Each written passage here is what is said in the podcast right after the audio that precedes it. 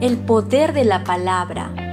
No hay nada más poderoso que la palabra de Dios.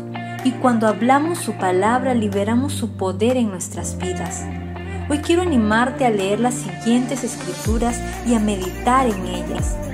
Decláralas y deja que Dios te muestre cómo quiere soltar grandes cosas en tu vida a través de las palabras que pronuncias. Proverbios 18:21 dice, la vida y la muerte dependen de la lengua. Los que hablan mucho sufrirán las consecuencias. Salmo 141:3 dice, Señor, ponle a mi boca un guardián, vigílame cuando yo abra los labios.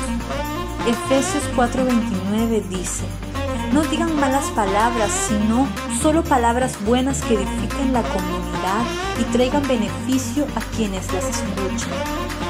Proverbios 21:23.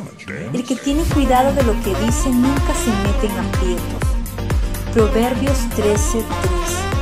Cuidar las palabras es cuidarse uno mismo. El que habla mucho se arruina solo.